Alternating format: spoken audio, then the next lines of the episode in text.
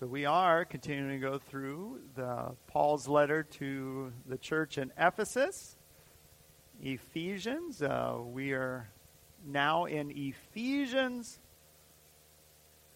chapter 3. So as we go through each section of scripture, so that you can find that on page 1157 in the Bibles provided in the chairs.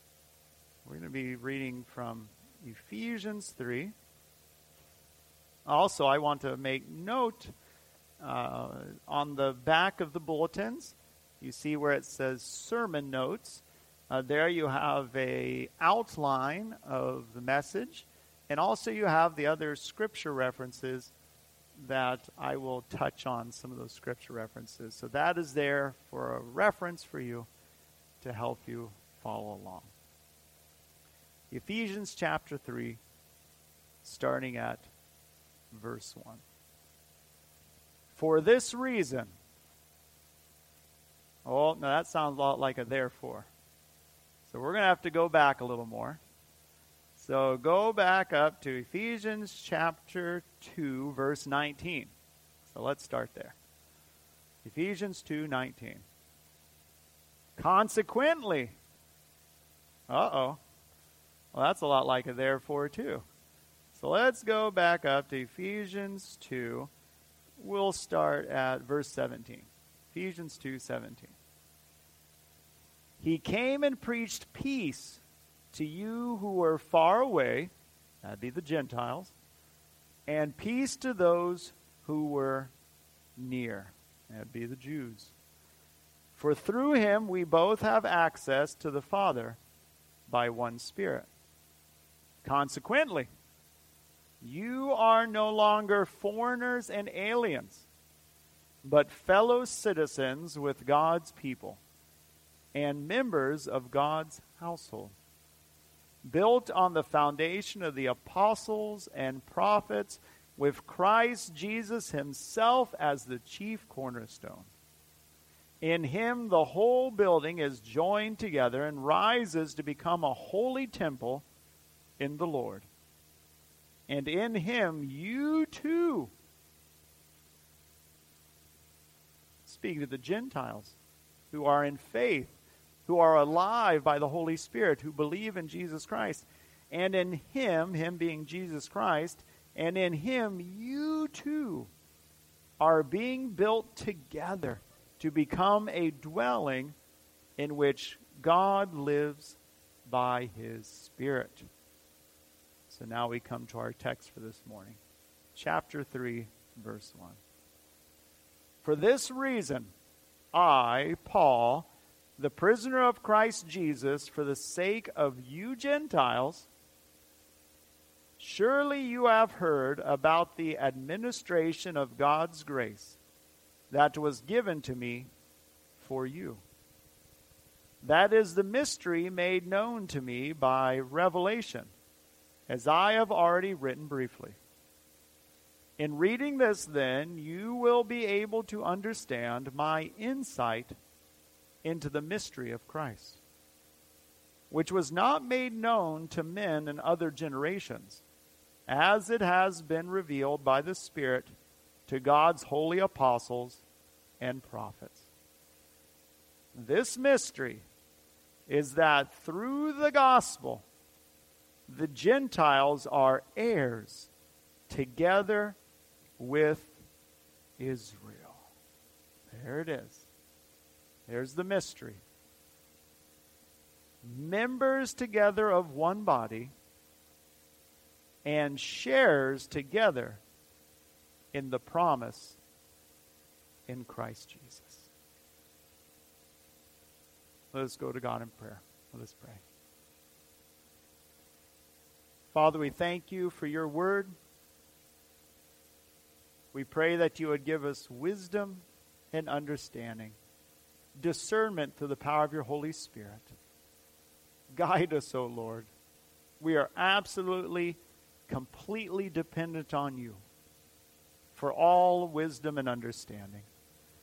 Father, we pray that through your Spirit, we would know the truth, which is your Son, Jesus Christ For to know the truth is to be set free. In Christ's wonderful name, amen.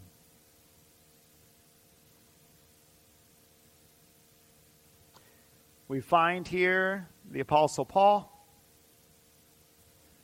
And as we see in verse 1 of Ephesians chapter 3, he begins with this I, Paul, a prisoner, a prisoner for Christ Jesus on behalf of you Gentiles. This is very important because if you go back to Ephesians chapter 1, verse 1, you see how Paul begins there. When the Apostle Paul begins in chapter 3, verse 1, you see where he's transitioning to another section. That's why he reestablishes who he is because of Christ and Christ's mission for him in his life. That's how he begins the letter. So if you go back to Ephesians chapter 1, verse 1, you see Paul say this Paul, an apostle of Christ Jesus by the will of God, to the saints in Ephesus, the faithful in Christ Jesus. Paul begins this letter as he begins many of his letters, establishing his apostleship, his authority, his stewardship, his commission, the mission that he's been sent on by no other than God Himself. No other than Jesus Christ, the King of Kings, the Lord of Lords, the Word through which everything was created, the Word through which everything is sustained, the Word to which His death on the cross enables salvation for all of God's elect. That's who Jesus Christ is. So when Jesus Christ makes you an apostle and gives you a commission and gives you a mission and gives you a stewardship and says, Go, there's a lot of authority in that. And all the authority that's given to the Apostle Paul, he does one thing with that authority. He makes clear that he is but a cracked pot he is but a clay vessel with a treasure inside. Oh, what a treasure. What a treasure is the Holy Spirit. What a treasure is Jesus Christ.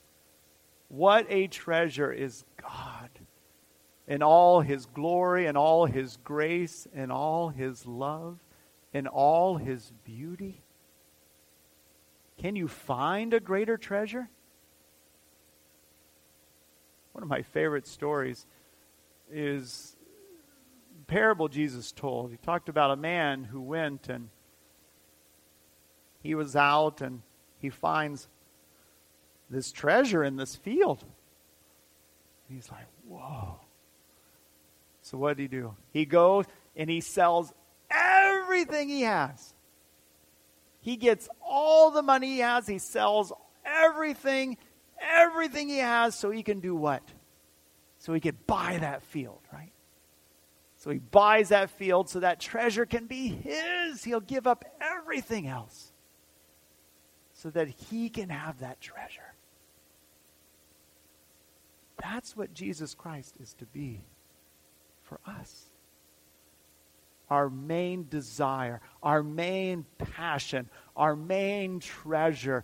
He's our everything. So, this is what Paul, he's saying this. Paul, an apostle, an apostle, remember, means sent one. So, he is a sent one of Christ Jesus by the will of God.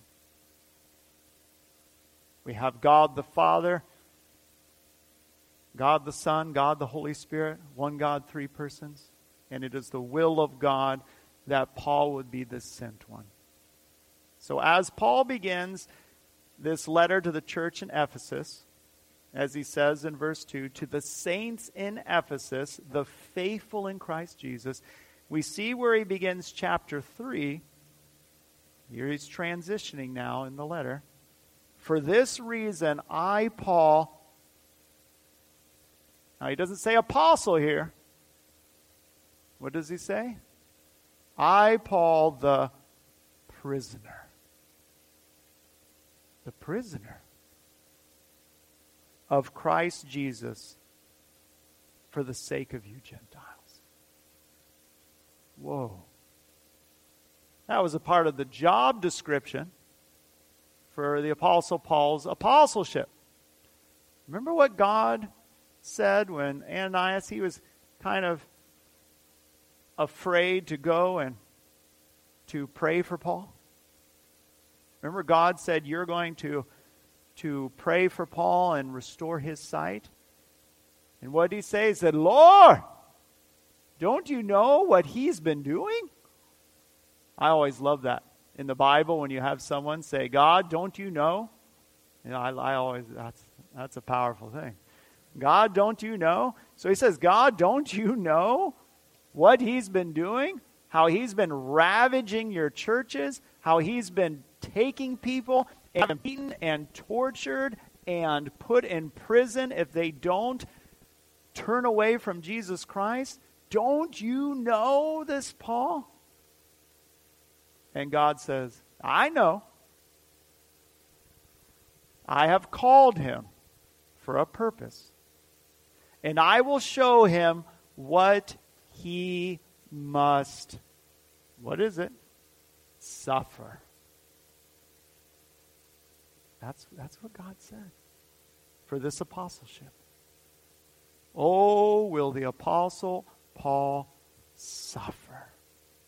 Oh, will he suffer? And we see this. We see the apostle Paul shipwrecks, beatings, times of starvation. Milo was just telling me just before the service, he's saying he is reading Acts. And here's the Apostle Paul. One moment, the village, they think he's a god. And then they turn on him and they stone him. And they leave him to die. And the disciples gather around, they pray, and he God brings them back. And what's he do? He goes back preaching. It's unbelievable. Because God would show him what he must suffer. So, why was the Apostle Paul willing to suffer so much? Because he knew that if he had Jesus Christ, he had everything. That if he had the gospel, he had forgiveness, he had life, he had salvation, he had eternal life, that he was made right with his heavenly Father. And his treasure is stored up in heaven. And no matter what he suffered or what he lost on this heaven and earth, he knew that when Christ returned and there was the new heaven, the new earth, and the new Jerusalem came down, and all was made well, and every tear wiped away, that he would live forever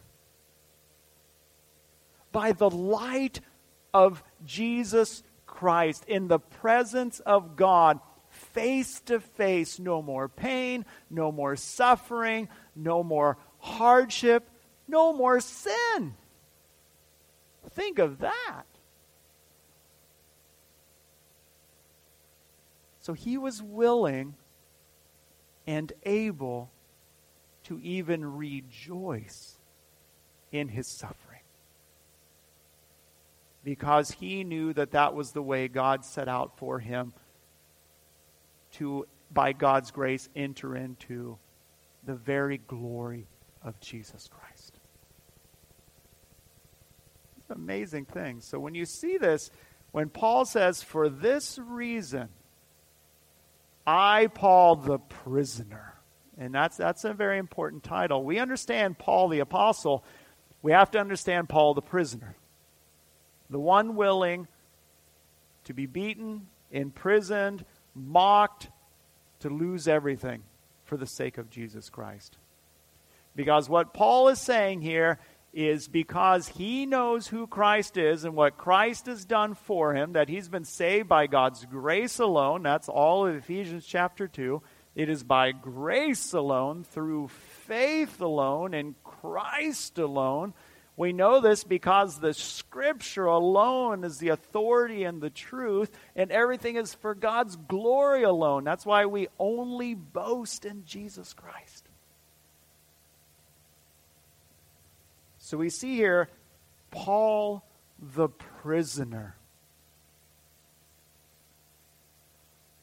What's powerful here is this. For this reason, I, Paul, the prisoner of Rome. No, he didn't say that, did he? For this reason, I, Paul, the prisoner of the conspiracy of the Jews. No, he doesn't say that. What's he say here?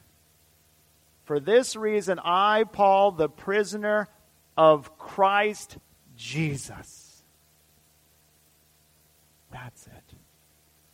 Everything is for, everything is by, and he looks to Jesus Christ in everything. Yes, the Apostle Paul is an apostle, but he's also a slave. And Jesus Christ is his master. And oh, what a glorious master.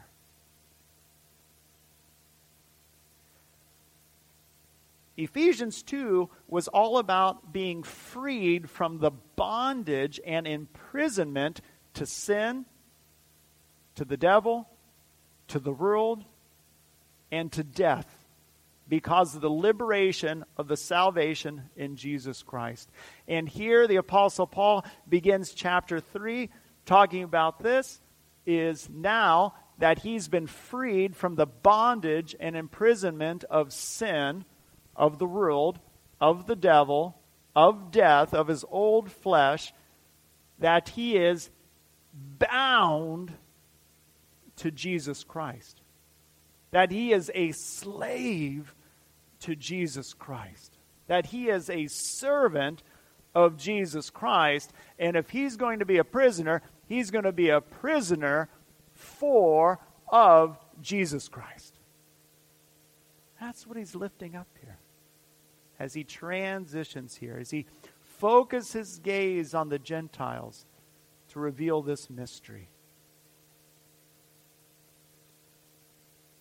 For this reason, I, Paul, the prisoner of Christ Jesus, for the sake or on behalf of you Gentiles, verse 2, assuming that you have heard of the stewardship of God's grace that was given to me for you. And the Apostle Paul here, he's, he's, he's teaching these Gentiles that God has revealed to him this mystery. He began the letter showing that he was given this authority of apostleship by God.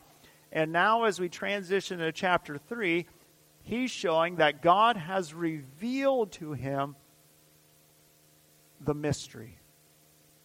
And this teaching is true, and this teaching is authoritative, and this is the only way Gentiles can be saved. And it is through the gospel of Jesus Christ.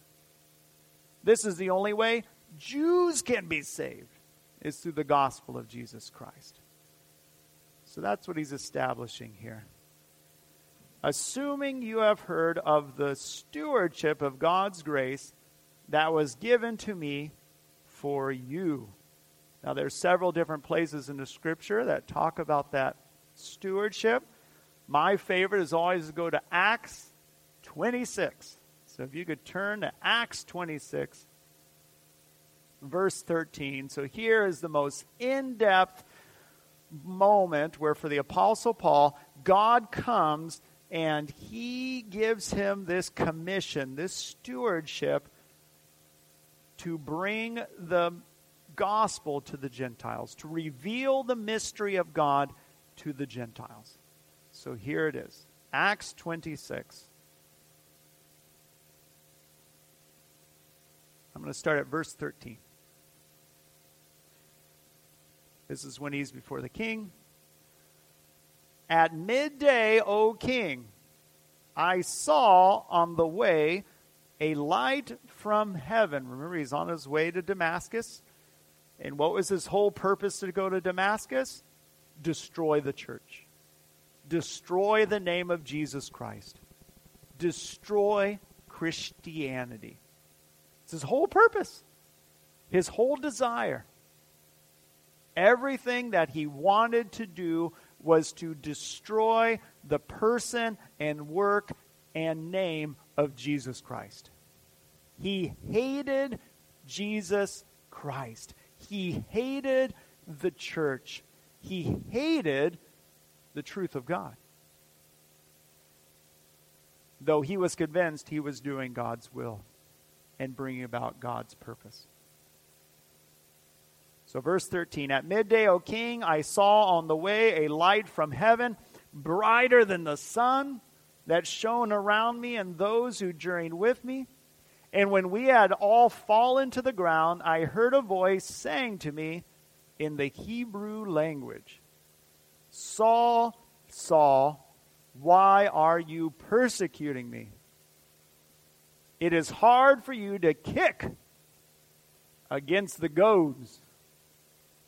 That's a good expression now. I like that. Kick against the goads. Kick against the goads. Those sharp edge of that stick where you're goading the cattle along? Does it help the cow at all to kick back into that sharp point?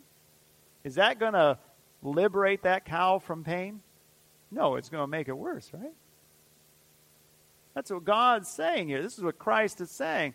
Why are you kicking against the sharp stick? Come on. And I said, Who are you, Lord? Not only is Paul, all that is in Paul is hatred toward Christ, anger and animosity toward Christ and his church. Now Christ is speaking to him. He doesn't even know who he is. Who are you, Lord? And the Lord said, I am Jesus, whom you are persecuting. But rise and stand upon your feet for I have appeared to you for this purpose. Oh, here it is. So, this is what Paul in Ephesians chapter 3, when in Ephesians chapter 3, verse 2, when he says, Assuming that you have heard of the stewardship of God's grace that was given to me for you. He's pointing back to this exact moment in that verse. Here it is. For I have appeared to you for this purpose to appoint you as a servant and witness to the things in which you have seen me, and to those in which I will appear to you.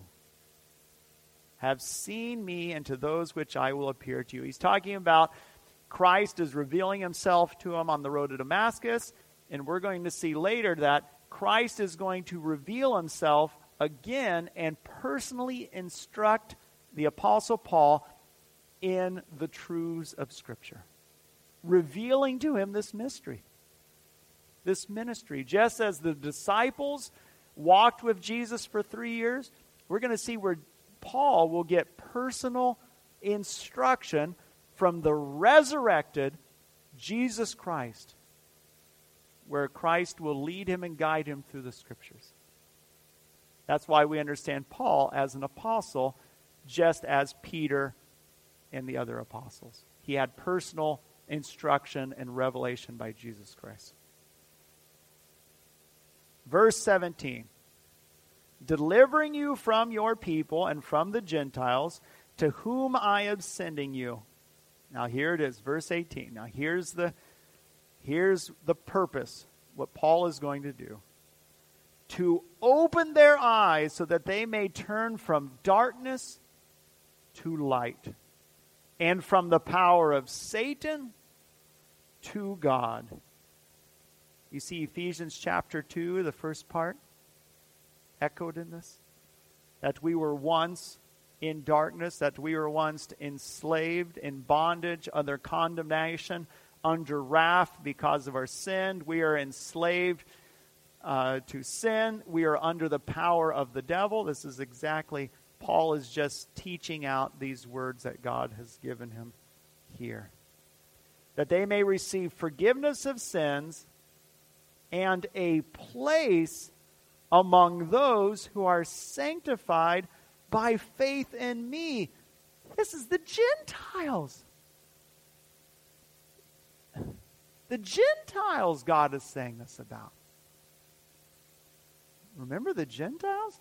The whole God takes Father Abraham and he makes a people to be his people and he gives them the promises, them the commandments. He gives them the temple, the tabernacle. He teaches them about himself. He reveals himself in a way that he doesn't to the other nations. But here we see the mystery is fully revealed. That in Jesus Christ, Jew or Gentile, if they believe in Jesus Christ, if they trust Him, then their eyes are opened that they are freed from the power of Satan to the power of God. And that they can receive, they too can receive forgiveness of sins and a place among those who are sanctified by faith in me. That's what the Apostle Paul has been doing through Ephesians chapter 1 and 2. He said, In Jesus Christ there is one body. There is no longer Jew or Gentile. They are one. In Jesus Christ, there is one people of one heart and one mind because there is one Holy Spirit that makes people alive to give them the gift of faith. There's one Jesus Christ who dies on the cross to shed his blood so that we can have salvation and forgiveness. There is one heavenly Father who elects and predestines and brings about the salvation of his people, there is one God, Father, Son, and Holy Spirit. So there's going to be one people, one church. And it's all through Jesus Christ. I always like verse 19 of Acts 26. So after this revelation, Therefore, O King Agrippa, I was not disobedient to the heavenly vision. He wasn't disobedient. And that's why we find him when he writes this letter to the church in Ephesus. Because of his obedience, he is in prison. He is in prison. He is facing suffering and persecution and opposition but oh, those things pale. They can't even be compared to the glory that will be his in Jesus Christ. So he suffers those things gladly for the sake of the gospel.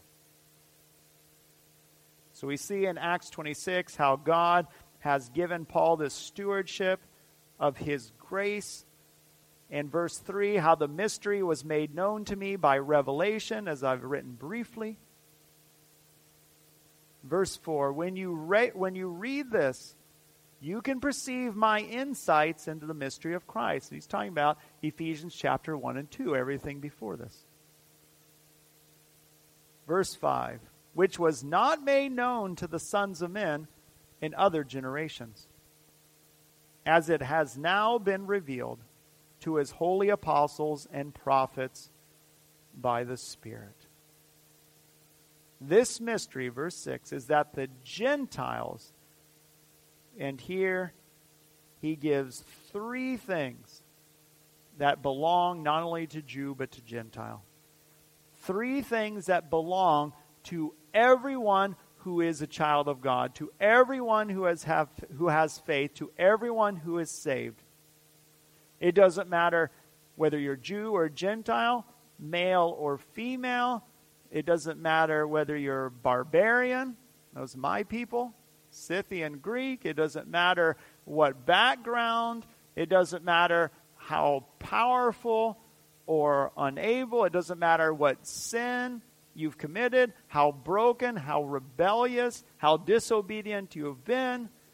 It doesn't matter what your last name is. It doesn't matter what holler you lived in. That meant a lot for my people in Kentucky. Some hollers were considered a little better than other hollers. That doesn't matter anymore. That's the mystery revealed.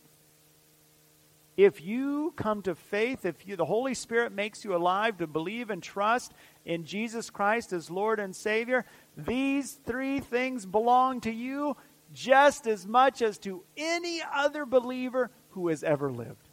Oh. If these three things belong to the Apostle Paul, they belong to you. If they belong to the Apostle Peter, they belong to you. That's the great equalizer of Jesus Christ. So this is it. This is verse 6. These are the three things. Number one, the Gentiles are fellow heirs. Fellow heirs. Remember, we saw that throughout Ephesians 1 and, and Ephesians 2. Talking about fellow heirs, how the Gentiles and the Jews, anyone in Christ, can become children, adopted children, loved by their Heavenly Father. Heirs to the promises. All the promises that in Jesus Christ you can have eternal life. In Jesus Christ you can be set free. In Jesus Christ you can know God's love and forgiveness and grace. Those promises. You are heirs of that. Number two, members of the same body. Members of the body. That's why in Christian churches, we can sing the great theological treatise, Father Abraham. And we can move our arms and kick our legs and turn around. The reason why Christians can sing that is because of Ephesians chapter 3, verse 6.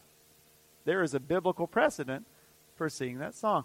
Because if you are in Christ, you are a member of the body of Christ. And you have a purpose. And God has given you gifts and abilities to be a part of that body, to serve in that bar- body. Number three, partakers of the promise in Christ Jesus. That's why it talks about faith in the Heidelberg Catechism.